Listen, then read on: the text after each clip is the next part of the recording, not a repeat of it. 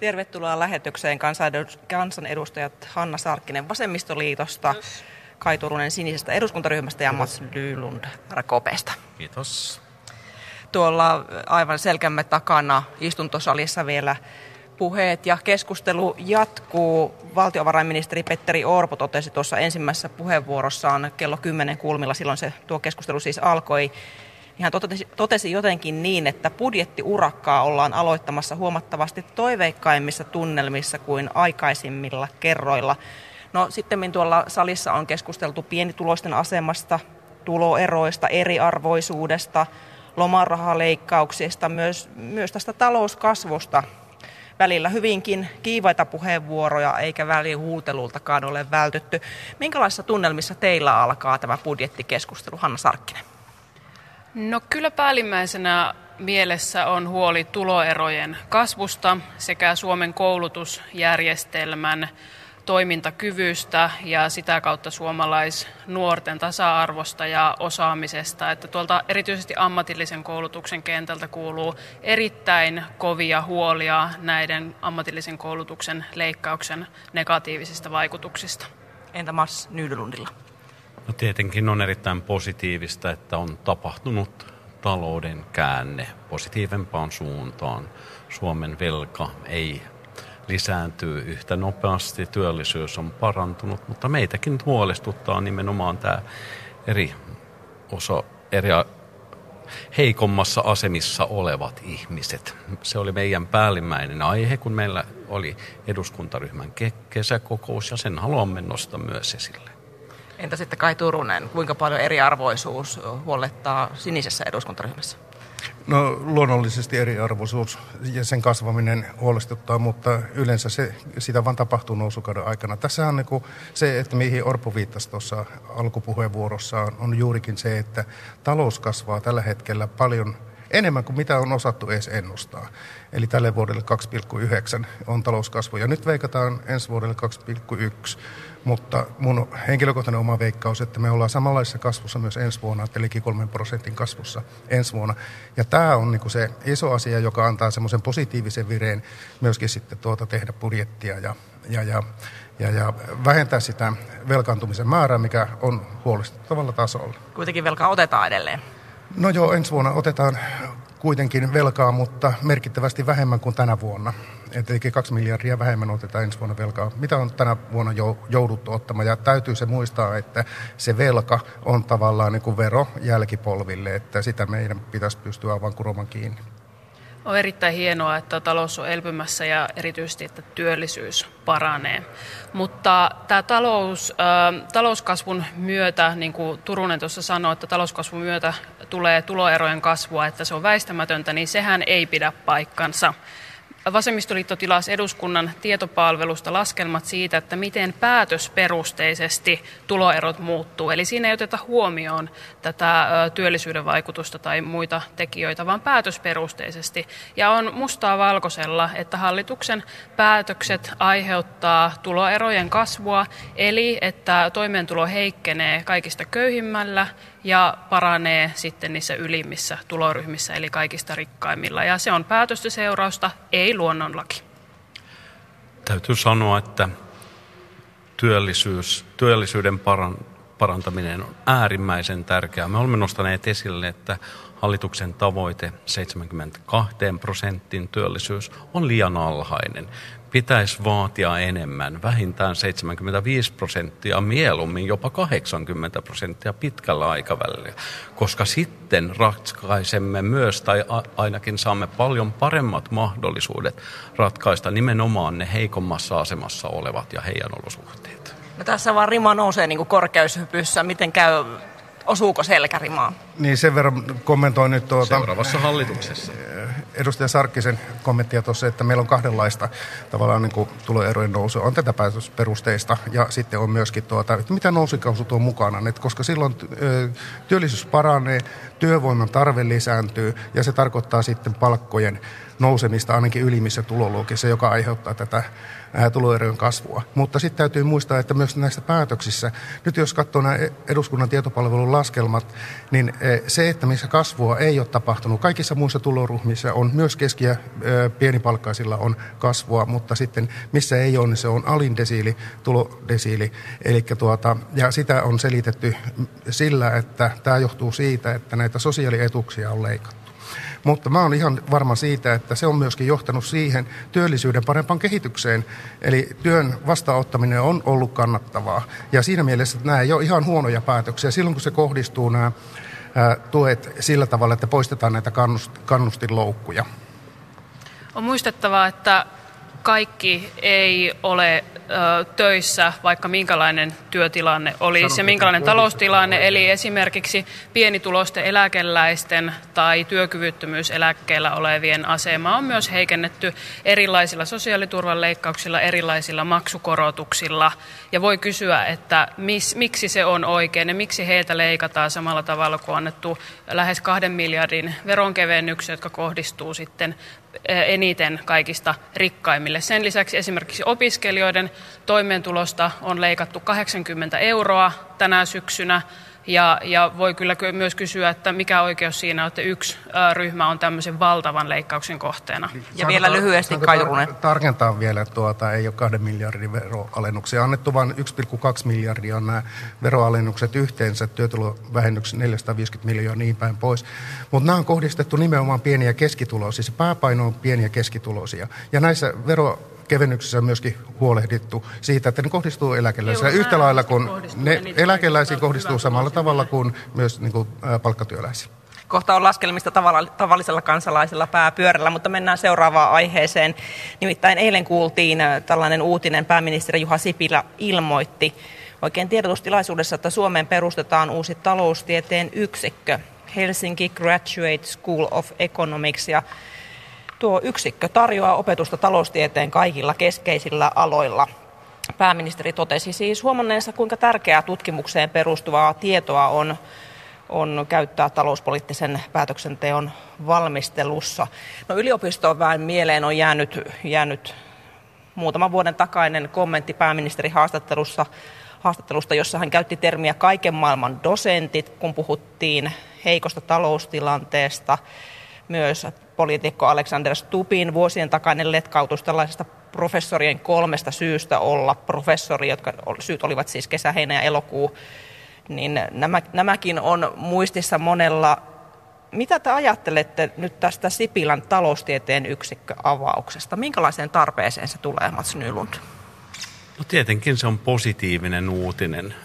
Kyllä me eduskunnassa ja aivan erityisesti valtiovarainvaliokunnassa kuuntelemme tarkasti, mitä ekonomistit sanovat. Se mä voin, voin luvata, että sekä oppositiopuolueet että hallituspuolueet kuuntelevat niitä. Ja tämä on positiivinen asia. Se, joka on jäänyt vielä auki, että millä tavalla tämä rahoitetaan. Tämä on kymmeneen miljoonien projekti ja me tiedämme nyt ainoastaan, että Suomen Pankki rahoittaa yhden professuurin – ja Vatvissin toinen, mutta mistä tulee rahaa? Se on erittäin positiivinen uutinen, mutta vastaukset tähän kysymykseen ovat vielä jäänyt auki. Mutta miksi tarvitaan uusi yksikkö? Eikö tällä ole tutkijoita ja ekonomista ja vaikka kuinka paljon Suomessa tällä hetkellä?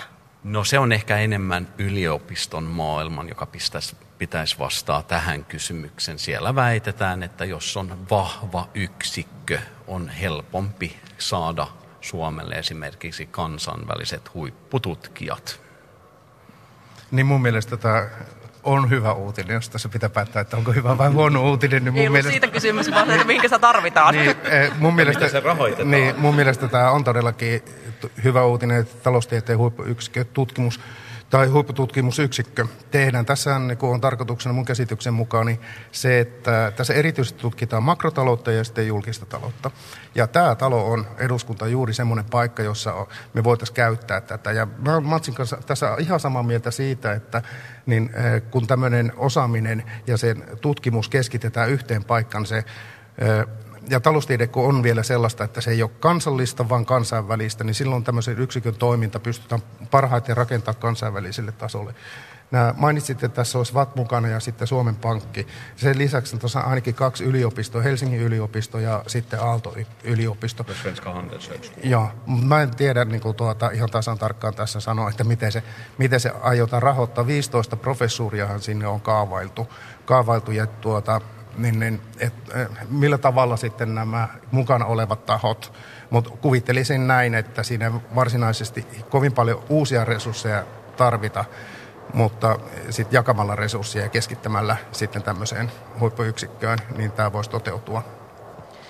Kaikki tutkimukseen panostaminen on positiivista, koska Suomen vahvuus on sivistys, osaaminen, koulutus ja korkealaatuinen tiede.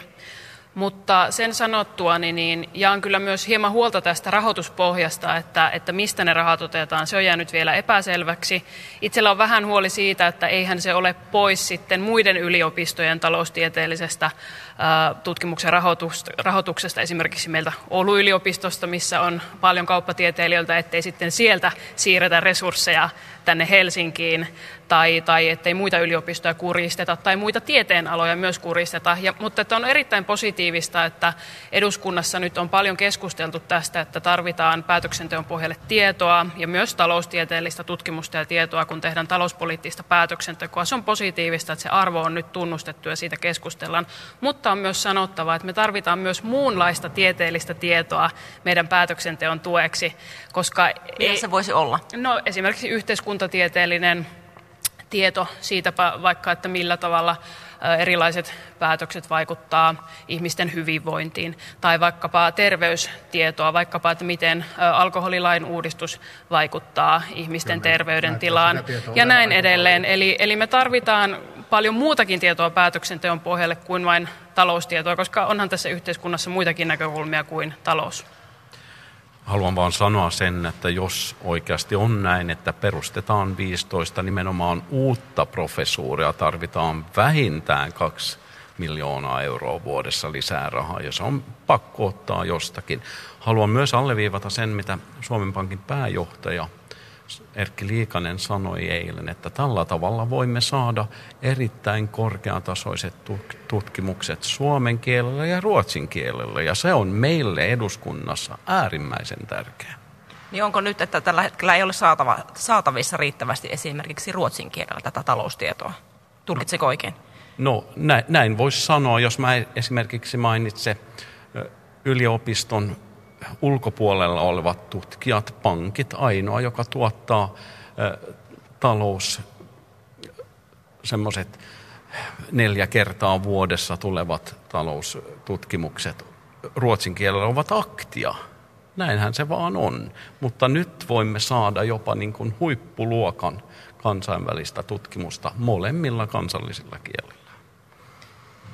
Niin, onko, onko tässä sitten tuota, kun tätä kuuntelee, niin kovin olette positiivisia ja te, tervetulleeksi toivotatte, mutta että mitä toivoisitte, että se tutkii? Tässä Hanna Sarkkinen esimerkiksi sanoi, että voisihan sitä tutkia sitten myös yhteiskuntatieteellisiä asioita tämän taloustieteen lisäksi, mutta Kai Turunen, mahtuisiko meille useampi tällainen huippuyksikkö, jos no, jostain nyt rahaa siunaantuisi?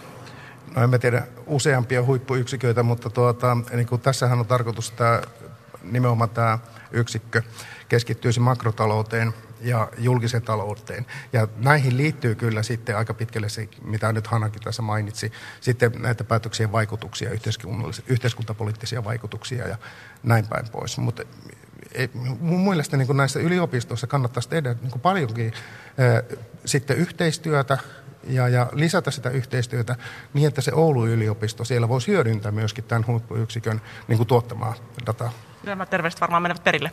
On ensinnäkin muistettava, että huippuyksiköitä ei noin vain perusteta, vaan huippuyksikkö syntyy siitä tutkimuksen ja opetuksen laadusta, ja millään julkilausumilla mikään tutkimusyksikkö ei tule huippuyksiköksi. Mm. Tämä on niin kuin erittäin tärkeä asia muistaa. Mutta kyllä mä nyt niin kuin toivoisin, että tähän aloitteeseen saataisiin nyt selkeyttä tähän rahoituspohjaan. Eli mistä tämä rahoitus tulee ja onko se jostain pois. Ja ei, ei tämä niin kuin, ei tämä asia ratkea niin kuin perustelemalla erilaisia huippuyksiköitä. Niitä voi perustaa ja niistä voi olla hyötyä, mutta tärkeintä on pitää huoli myös siitä, että meidän yliopistot, jotka meillä on jo olemassa, jotka tekee korkealaatuista tutkimusta ja opetusta, että niillä on myös resurssit toimia. Niin kuin tässä Mats Nylund just niin kuin laski, että se olisi pari miljoonaa euroa ja mukana tässä Suomen Pankki, niin eiköhän me voida olla aika rennosti tämän rahoituksen suhteen. Jaha, se on, toivottavasti siellä kuunnellaan. Toivottavasti kuunnellaan. Metsähallitus. No mennään sitten maa, maaseutuun seuraavaan aiheeseen. Maaseutu on ollut ahdingossa pitkään, monet maatilat ovat veloissa ja nyt ongelmia aiheuttaa sade.